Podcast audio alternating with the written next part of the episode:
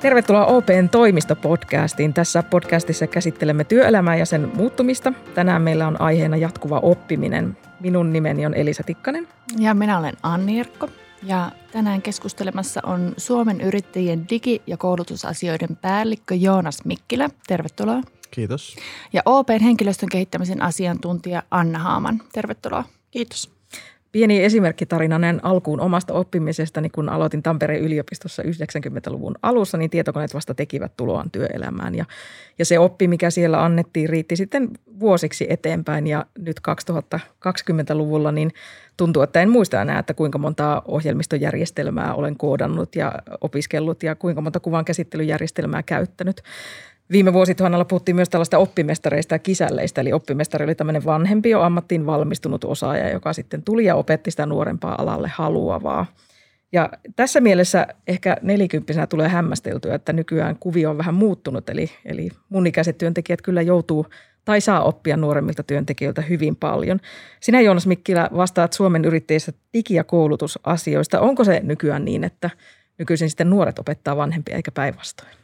No jos me mietitään, että meillä on tällä hetkellä nyt työmarkkinoille tulossa sellainen porukka, joka on syntynyt aikaan, jolloin internet oli olemassa, eli, eli, eli heillä ei ole minkäänlaista hajuakaan siitä, että millaista se aika ennen sitä oli, niin kyllähän se on ihan selvää, että tämä aito diginatiivipolvi niin, niin, niin on, on kasvanut ne kaikkein kriittisimmät vuotensa jo sellaiseen ympäristöön, jossa ehkä ne perusvalmiudet tarttua digitaalisiin työkaluihin – kehittyy astetta pidemmälle kuin sitten meillä ja astetta vanhemmilla, jotka on sitten vähän niin kuin vasta myöhemmässä vaiheessa tarttuneet tähän, tähän uuteen maailmaan. Että, että se on ihan luonnollista, että, että tässä on tämmöinen tietynlainen sukupolvien välinen, en mä nyt sano kuilu, mutta semmoinen jonkunlainen niin kuin siirtymä olemassa ja se on ihan luonnollista, että silloin sitä, sitä niin kuin myös nuoremman polven osaamista varmasti halutaan hyödyntää entistä enemmän, koska sitä aidosti siellä myös on.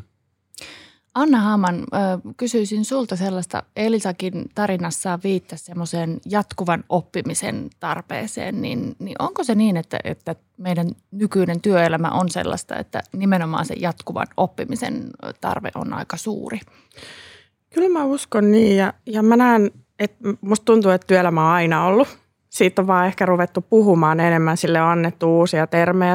Ehkä aikaisemmin puhuttiin elinikäisestä oppimisesta, silloin saatettiin viitata siihen, että ihminen suorittaa useamman tutkinnon ja sitä ajateltiin siitä näkökulmasta, että hankin uuden, kokonaan uuden ammatin ja se oli useimmiten pidempi siirtymäaika. Mä näen, että nyt ehkä se työelämän niin kuin muutos on niin nopeata, ne asiat on ehkä pienempiä kokonaisuuksia – nopeammassa tahdissa, jota pitää ottaa haltuun, joka tavallaan on sitten itsessään jo taito, se jatkuva oppiminen. Eli se, että pystyy, pystyy tavallaan ottamaan siinä hetkessä, kun tarvitaan uusi osaaminen, niin osaa ottaa sen, sen siinä kohdassa opetella, opetella oppimaan toisaalta uutta, mutta sitten unohtaa vanhaa. Niin mä luulen, että se on enemmän ehkä niin kuin semmoista nopeampitempoisempaa ja pienempiä oppimisen kokemuksia. Mitä tällainen tilanne vaatii työpaikoilta, että, että kaiken ikäiset opettaa kaiken ikäisiä? Se on hyvä kysymys ja tietysti vähän täytyy miettiä, että minkälaista työpaikasta on kyse. Voidaan miettiä, että, että, että onko siellä sitten olemassa jo valmiiksi sellaisia hyviä rakenteita, jotka kannustaa tiedon jakamiseen ja tiedon vaihtoon. Meillähän on paljon tämmöisiä vähän niin kuin jo – tiedostamattakin tämän tyyppisiä rakenteita olemassa, että me järjestetään säännöllisesti vaikka viikkopalavereita tai kuukausipalavereita tai tiimipäiviä tai vastaavia. Ja nehän on niin kuin perinteisesti totta kai olleet tätä tarkoitusta varten, että tieto siirtyy ja vaihtuu ja, ja uudet ideat syntyy että näiden ikään kuin vielä parempi hyödyntäminen ja tunnistaminen, että hei, että meillä on olemassa tämmöisiä hyviä sosiaalisia oppimisen paikkoja jo, miten niitä saataisiin ehkä vähän vielä järjestelmällisempään ja tavoitteellisempaan käyttöön myös, koska jos se on auki puhutumpaa se, että mihinkä me nyt pyrimme ja minkälaisia oppimistavoitteita meillä vaikka tiiminä tai laajempana työyhteisönä on, niin yleensä myös yksilöt sitten tarttuu siihen hanakammin. Meillä on OPlla tällä hetkellä varmaan sellainen tilanne, että aika iso osa henkilöstöstä opettelee uutta. Minkälaisia haasteita se, Anna, sinun työssäsi aiheuttaa? Mä luulen, että se on niin kuin ehkä sellaisen kulttuurin muutos, eli, eli mehän ollaan siirtymässä ja siirrytty jo osittain tällaiseen ketterään toimintamalliin, Ja tota, se, se on semmoinen malli, jossa tavallaan on jatkuva oppiminen, jatkuva kehittyminen ja voi olla, että, että sitten meillä on aikaisemmin ehkä, ehkä ollut sellaisia niin kuin rooleja, joissa on voinut vähän vahvemmin luottaa siihen aika syvään erityisosaamiseen ja siihen yksilötyöskentelyyn. Mä luulen, että tuossa aikaisemmin mainittu, että minkälaisia oppimisen tavoitteita meillä on tiiminä, niin se tulee olemaan se, että miten me itse asiassa tiiminä opitaan – ja se vaatii jonkun verran myös sitten ihan ehkä uudella, tai ei uudenlaisia työelämätaitoja, mutta sellaisia työelämätaitoja, mitä me ei olla ehkä osaamisena sanotettu aikaisemmin. Eli se, että minkälaiset mun tiimin taidot on, miten mä käyttäydyn siellä tiimissä, miten mä pystyn edesauttaa sen tiimin tavoitteiden toteutumista, niin se varmaan vaatii aika paljon meillä niin kuin sellaista – pohdintaa ja mietintää, että miten me tuetaan niitä tiimejä ja toisaalta sitten yksilöitä näissä tiimeissä, niin kohti sitten yksilö itseohjautuvuutta, mutta toisaalta myös sen tiimin yhdessä ohjautuvuutta. No mistä työntekijä sitten tietää, että mitä hänen pitäisi oppia? Miten tunnistaa se, se että omassa osaamisessa on joku gappi, joka pitäisi täyttää? Mä ajattelen niin, että tässä jatkuvan oppimisen ilmiössä niin tuo on se yksi niin kuin aivan kulmakivi, eli miten yksilöt tunnistaa sitä omaa osaamista ja omia vahvuuksia ja myös niitä kehittämisen paikkoja. Meillä ilmiselvästi on tarve vielä vahvemmin kehittää sen tyyppisiä toimintamalleja, jossa yrittäjiä, työntekijöitä autetaan tunnistamaan sitä omaa osaamistaan. Meillä on isompia organisaatioita, joissa on HR-osastot, jotka pystyy auttamaan tämän tyyppisessä osaamisen läpivalasemisessa. Sitten meillä on vähän pienempiä työyhteisöjä, pienfirmoja, mikrofirmoja, joissa tämmöisiä osastoja ei tietenkään ole, jolloin he kaipaisivat ehkä sitten jonkinlaista asiantuntijapalvelua oppilaitoksilta, muilta toimittajilta, jotka voisivat tulla sitten auttamaan siinä osaamisen läpivalasussa. Koska jos tätä ei ole tehty kunnolla, niin on hankala asettaa hyviä järkeviä oppimisen tavoitteita niin yksilö kuin sitten yhteisötasolla. Miten sitten käy niiden oppimisen taitojen, jotka jostain syystä putoaa hetkeksi työelämästä? Se on hyvä kysymys ja se on yksi näitä, äh, sanotaanko niin kuin valtakunnan politiikan isoja kysymyksiä nyt, kun mietitään tämänkin hallituksen aikana, että miten näitä jatkuvan oppimisen asioita viedään eteenpäin. Meillä on ihan selkeästi havaittavissa se, että ne henkilöt, joiden pitäisi ehkä eniten päivittää omaa osaamistaan, osallistuu vähiten esimerkiksi aikuiskoulutukseen. Että puhutaan matalasti koulutetuista, jotka sitten on keskimäärin ehkä, ehkä vähän enemmän pienissä firmoissa – ja, ja sitten totta kai työttömissä ja työmarkkinoiden ulkopuolella olevissa. Tämä ei ole mikään helpporasti. Tässä tarvitaan monenlaisia toimenpiteitä. Varmaan yksi on se, että, että pitää huomioida, että, että siellä on myös sellaisia henkilöitä, joilla on ihan siinä perustason osaamisessa puutteita. Eli ei puhuta vielä edes siitä niin ammatillisesta osaamisesta, vaan puhutaan lukutaidosta, laskutaidosta, digitaalista työvälineistä ja niiden käyttämisestä.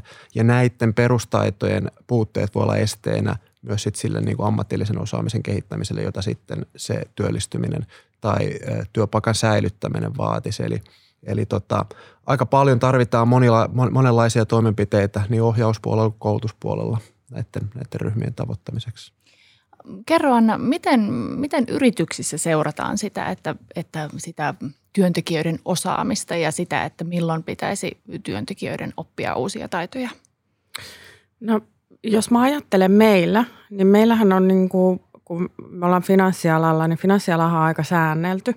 Se tuo meille jo niin kuin sellaisia tietynlaisia vaateita, mutta myöskin mahdollisuuksia, koska sehän on tapa, jolla me varmistetaan se, että me pystytään säilyttämään meidän asiakkaiden luottamus ja palvelemaan heitä parhaalla mahdollisella tasolla ja tuomaan luotettavia palveluita.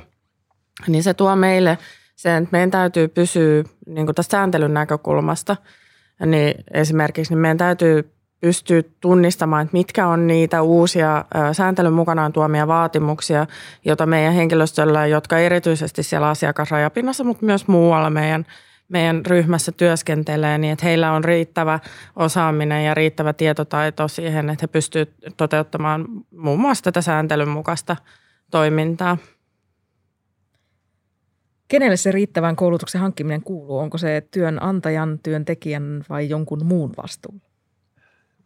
Jotenkin mä itse ajattelen niin, että, että jos sillä yksilöllä ei ole, ei ole sitä omaa halua ja, ja, ja tota, kiinnostusta ö, kehittää itseään, niin silloin oikein mikään ei toimi. Että, että kyllä kaikki lähtee yksilöstä ja siitä, että hän kantaa vastuuta siitä omasta osaamisestaan ja sen kehittämisestään. Mutta sen sanottua niin on totta kai selvää, että työnantajilla ja laajemmin yhteiskunnalla on totta kai vastuu mahdollistaa se osaamisen kehittäminen. Eli että se yksilö pystyy sitten tarttumaan niihin kehittämismahdollisuuksiin, on niitä tarjolla sitten siellä työpaikalla, työyhteisössä tai sitten yhteiskunnassa laajemmin. Jos me mietitään työelämää juuri nyt, niin mitkä on sellaisia taitoja ja valmiuksia, joihin nyt juuri kannattaisi panostaa, jotta varmistaa sen oman kehittämisen?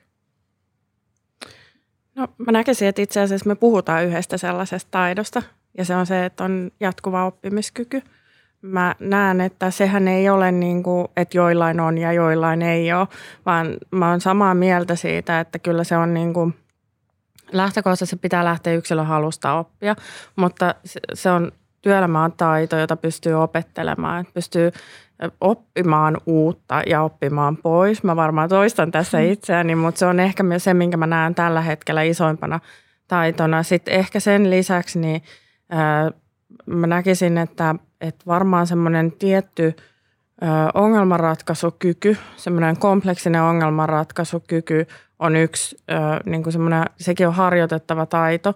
Ja me nähdään Opella myöskin, että, ja varmaan niin kuin laajemminkin, että itseohjautuvuus on itse asiassa taito, jota voi opetella. Ja me ollaan sen verran tehty, niin kuin, kun me ollaan lähdetty tunnistaa, että miten me pystytään tukemaan siinä ketterässä matkassa, niin me ollaan lähdetty tunnistaa sieltä muutamia sellaisia asioita, mitä voi harjoittaa yksilönäkin, jotta pystyy menemään vahvemmin siihen suuntaan, että se mahdollistuu se oman työn merkityksellisyys, että pystyy tekemään osana sitä tiimiä kohti tavoitteita, töitä, mutta niin, että se ei tunnu ahdistavalta se, että, että ei ole ehkä samalla tavalla niin kuin, sellaista samantyyppistä niin kuin todella selkeää, että tähän suuntaan mennään, vaan se ehkä enemmän tuleekin niin kuin nyt siltä tiimiltä ja yksilöltä, että miten me tämä juttu tehdään. Että me tiedetään, mitä meidän tarvii tehdä, mutta miten me se homma tehdään.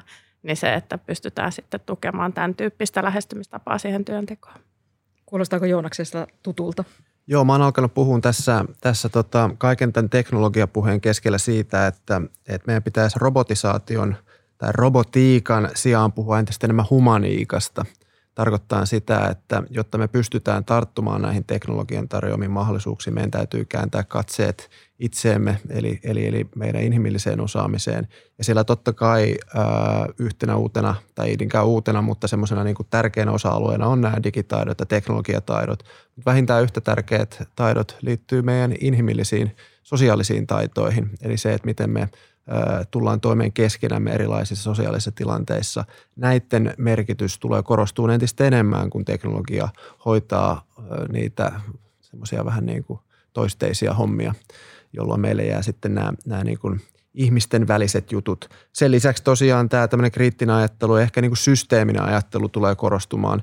Vaikka meillä ohjelmistot ja koneet kehittyy entistä autonomisempaan suuntaan, niin ei ne kuitenkaan niitä työ- ja toimintaprosesseja vielä suunnittele. Että kyllä se jää niin kuin ihmisen varaan suunnitella se hyvä bisnesmalli tai hyvä prosessi tai hyvä, hyvä niin kuin organisaatio, organisaatiokokoonpano edelleenkin ja sitten toimia, toimia siinä ja viedä sitä sitten – pidemmälle.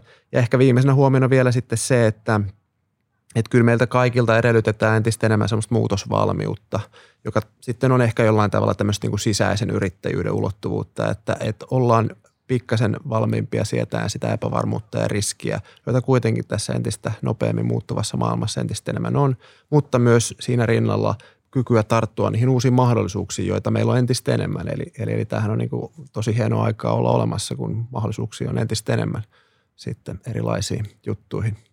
No entä jos on ihmisenä sellainen, että ei pidä muutoksesta eikä, eikä jaksaisi innostua uuden oppimisesta, niin miten, miten tällaiset työntekijät jatkossa, jatkossa sitten työelämässä menestyy? Jos haluaisi tehdä sitä samaa työtä samoilla keinoilla seuraavatkin kymmenen vuotta? Joo, se on, se on tota, varmasti yksi semmoinen iso kysymys, jossa mä itse palaisin siihen äsken keskusteltuun aiheeseen, eli, eli, eli omiin vahvuuksiin, koska yleensä ne omat vahvuudet liittyy myös niihin omiin mielenkiinnon kohteisiin ja, ja, ja niitä omia vahvuuksia pienen reflektion myötä varmaan voi havaita pystyvänsä hyödyntämään erilaisissakin tehtävissä. Että, että mehän ollaan ihan ymmärrettävästi ihmiset vähän tämmöistä niin kuin, konservatiivisuuteen ja tradi- traditionalismiin taipuvaisia, mikä on ihan ymmärrettävää. Mutta samalla pienen herättelyn kautta aika moni meistä havaitsee aika nopeasti, että, että perhana, mullahan on hyvin monenlaista osaamista. Tämä pystyisi hyvin monenlaisissa työtehtävissä, hyvin monenlaisissa työnkuvissa, hyvin monenlaisissa työyhteisöissä soveltamaan. Kyse on enemmänkin siitä, että onko tarjottu tämmöisiä ärsykkeitä, tämmöisiä reflektion paikkoja esimerkiksi sitten siellä, siellä tota, työnohjauksessa tai jonkunlaisen mentoroinnin kautta. Tämä sama voi kääntää myös positiiviseksi, että mitä työntekijä itse hyötyy siitä, että, että hän jaksaa oppia. Mitä konkreettisia hyötyjä siitä on? Kyllä mä lähtisin siitä, että onhan se motivaatio asia, että, me, meille kaikillehän on, on niin tärkeää kokea, että se työ, mitä me tehdään, että se on merkityksellistä.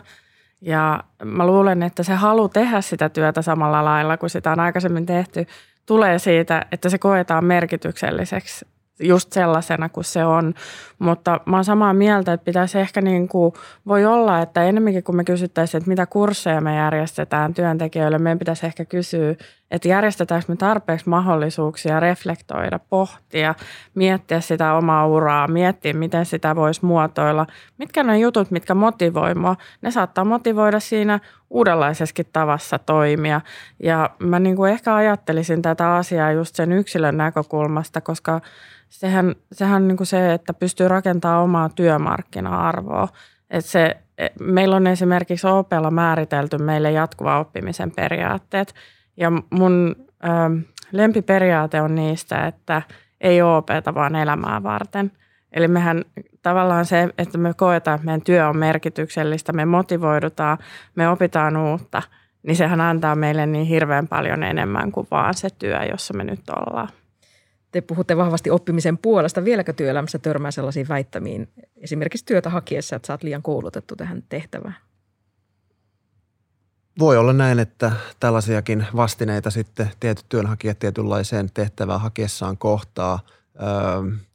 Itse ajattelisin niin, että, että, että tässä on ehkä jollain tavalla käsillä myös sellainen tilanne, että, että, että me tullaan tarvitsemaan entistä enemmän korkean osaamisen tekijöitä kun me nähdään, että mihin, mihin työmarkkina on kehittymässä seuraava 15-20 vuoden säteellä. Uudet työpaikat on pääasiassa semmoisia, joissa edellyttää korkean tason osaamista ja sitten ne vähän matalempaa osaamista vaativat työpaikat on, on pikkuhiljaa sitten sit vähenemään päin tai ne ei ainakaan merkittävästi lisäänny, jolloin mä olettaisin, että myös tällainen vastaanotto tai kysymys tulee vähenemään sitä myöten, kun tavallaan sitä korkeaa osaamista tarvitaan entistä enemmän. No jonkun verran meillä puhutaan Suomessa kohtaanto-ongelmasta, eli siitä, että ei löydy sopivia osaajia kaikkiin työtehtäviin. Niin olisiko meillä tässä nyt tämmöisen tuottavuusloikan paikka, että, että parannettaisikin sitä koulut, koulutusta ja osaamista ja, ja ratkaista sillä tätä kohtaanto-ongelmaa?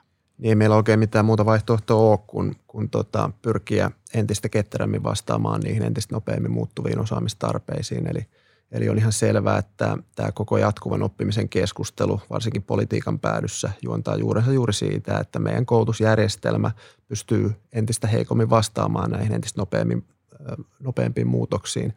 Ja sen takia me tarvitaan nimenomaan sitä ketterää osaamisen päivittämistä läpi työuran. Samalla totta kai on hyvä huolehtia niistä lapsuus- ja nuoruusvuosien vuosien tota vaiheesta ja rakentaa siellä se pohja kuntoon. Mutta vielä tärkeämpää nyt tässä vaiheessa on, on kehittää meidän koulutusjärjestelmää siihen suuntaan, että se pystyy tarjoamaan mahdollisuuksia sinne työuralle siellä sitten osaamisen ketterään päivittämiseen. Se on ainoa tapa pysyä edes jollain tavalla tämän kohtaanto-ongelman tota, tota, kintereillä. Tullaanko me sellaiseen tulevaisuuteen, jossa yhä useampi työntekijöistä tekee kokonaan erilaisia uria, eli eri, suuntautuu esimerkiksi usealle eri alalle. Joutuu niin sanotusti aloittamaan alusta monen kertaan. Kyllä mä uskon, että, että, että, että työelämä, nyt en tiedä sitten, että onko se murros ollut niin nopeata kuin esimerkiksi on ennustettu, koska mä luulen, että, että se ennuste oli, että tässä 20-luvun alussa työsuhteiden muodot olisi jo aika paljon isommalla prosentilla ollut enemmän niin kuin freelancing-yrittäjätyyppistä tai, tai että se ei olisi niin kuin suoraa työsuhteista, vaan se koostuisi useammasta, mutta Mä luulen, että se iso työelämän murros odottaa vielä sitä tuloansa, mutta kyllä mä uskon siihen, että se tulee muuttumaan osittain ehkä siitä syystä, että, että se työelämä muuttuu, se työ muuttuu, mutta sitten voi olla myöskin, että ihmisten tarpeet ja halut siihen omaan työsuhteeseen voi muuttua. Joo, se on ihan, ihan oikea havainto, että kun tarkistellaan meidän työsuhteessa tehtävää työtä, niin siinä ei ole tapahtunut nyt viimeisten parin vuosikymmenen aikana mitään suurta muutosta. Eli se päätyy edelleen, edelleen tota, toistaiseksi voimassa oleva kokoaikainen työsuhde. Eli, eli, eli sillä, sillä saralla ei ole isoja muutoksia toistaiseksi vielä tapahtunut, mutta siellä, missä on tapahtunut muutosta, on sitten meidän yrittäjäkenttä. Eli, eli, eli me ollaan havaittu tässä 2000-luvun aikana, että yksin yrittäjien määrä on kasvanut dramaattisesti. Eli puhutaan jo tuolta 2000-luvun vaihteesta, niin – useamman kymmenen tuhannen kasvusta. Eli yrittäjistä yli 60 prosenttia on yksi yrittäjiä. Eli tämä on ollut ehkä niin kuin suomalaisen työelämän yksi isoimpia muutoksia, tämä yksi yrittäjyyden lisääntyminen. Ja se myös sitten ilmenee esim. näiden kevyt yrittäjyyspalveluiden kautta, joiden, joiden suosio on myös kasvanut. Ja aika monet haluaa lähteä kokeilemaan sitä yrittäjyyttä näiden laskutuspalveluiden kautta. Ja, ja, ja tota, mahdollisesti sitten sieltä löytää sen oman, oman yrittäjän uransa myös. Mistä se johtuu, että yksin yrittäjien määrä kasvaa? Se on hyvä kysymys ja taustalla on varmaan monenlaisia, monenlaisia syitä lähtien ihan työmarkkinoiden rakenteista ja työllistämisen korkeasta kynnyksestä ja riskistä ja näin. Mutta aika paljon siellä on varmaan myös sitä, että, että meidän elinkeinorakenne on vähitellen ajanut siihen suuntaan, että entistä enemmän on kysyntää tämmöiselle ketterälle toimeksiantotyölle, jota yrittäjät sitten tekee. Ja, ja, ja tota, vaikka tämä yksi yrittäjäporukkakin on kasvanut, niin sitten kun me tutkitaan heitä tarkemmin, niin hekin toimii kuitenkin pitkälti verkostomaisesti. Eli he tekevät niitä keikkoja porukkoina ja, ja järjestää sitä kautta sitten niitä, niitä omia projektejaan tämmöisiksi niin kuin yhteisöprojekteiksi. Eli tässä jo nähdään vähän semmoista niin kuin jonkunlaista ehkä pilkahdusta siitä tulevaisuudesta, jossa me ehkä vielä, vielä enemmän toimitaan tämmöisissä väliaikaisissa – organisaatiossa ja projekteissa, jossa sitten osa toimii yrittäjäroolissa ja osa voi olla sitten ehkä, ehkä työsuhteissa roolissa. Oppimista ja koulutuksesta puhutaan usein aika sillä tavalla synonyymeinä. Onko ne sama asia? Ei, ei ne mun, mun ajattelussa ole sama asia. Et koulutushan on niin kuin, näin niin kuin suomalaisessa katsannossa hyvin formaali, että suoritetaan tutkintoja tai tutkinnon osia tai jotain muita niin kuin noin muodollisesti tunnustettuja, tunnustettuja tota, – kokonaisuuksia. Oppimistahan tapahtuu kaikkialla, että, että, että me niin opitaan jatkuvasti työtä tekemällä, harrastamalla, hoitamalla perhettä ja, ja näin edelleen.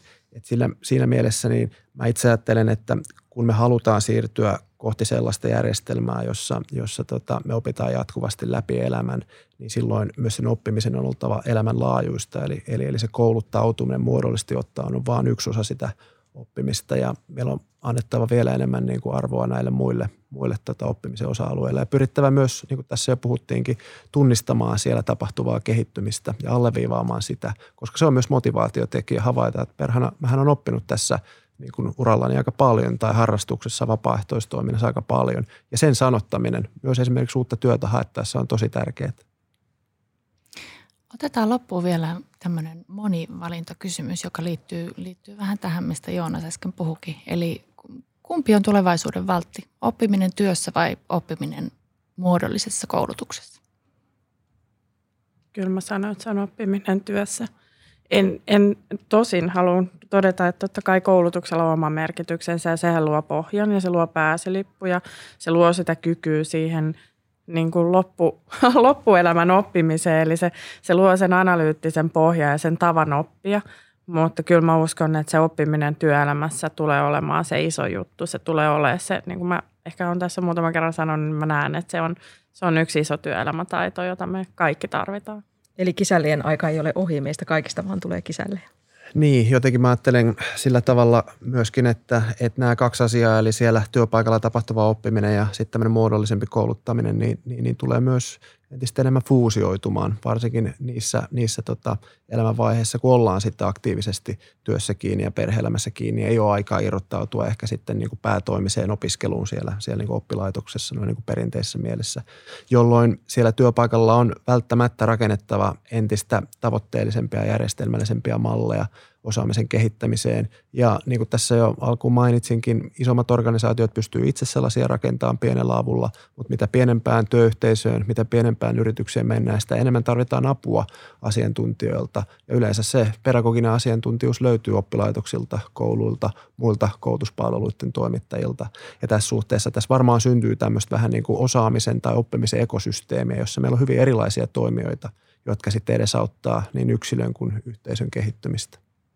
Näen, joo, mä näen, että siinä tulee olemaan sellainen iso haaste, että just tämä niin kuin alusta, että miten me sitten tunnistetaan se työssä oppiminen, että se taito on ja se mun osaaminen on siirrettävissä. Se vaatii yksilönä aika paljon, että mä osaan sanottaa, että mulla on nyt just sitä osaamista, mitä te haette.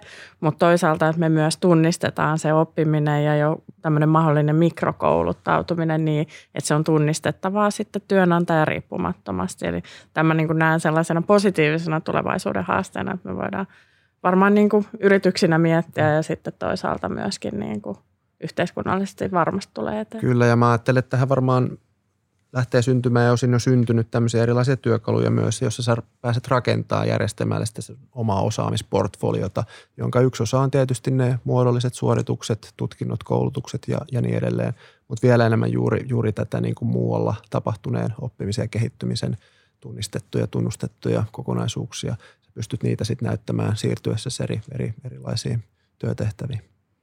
Ja mutta kohti uuden oppimisen uutta vuosikymmentä. Kiitos teille haastattelusta. Kiitos. Kiitos. Thank you.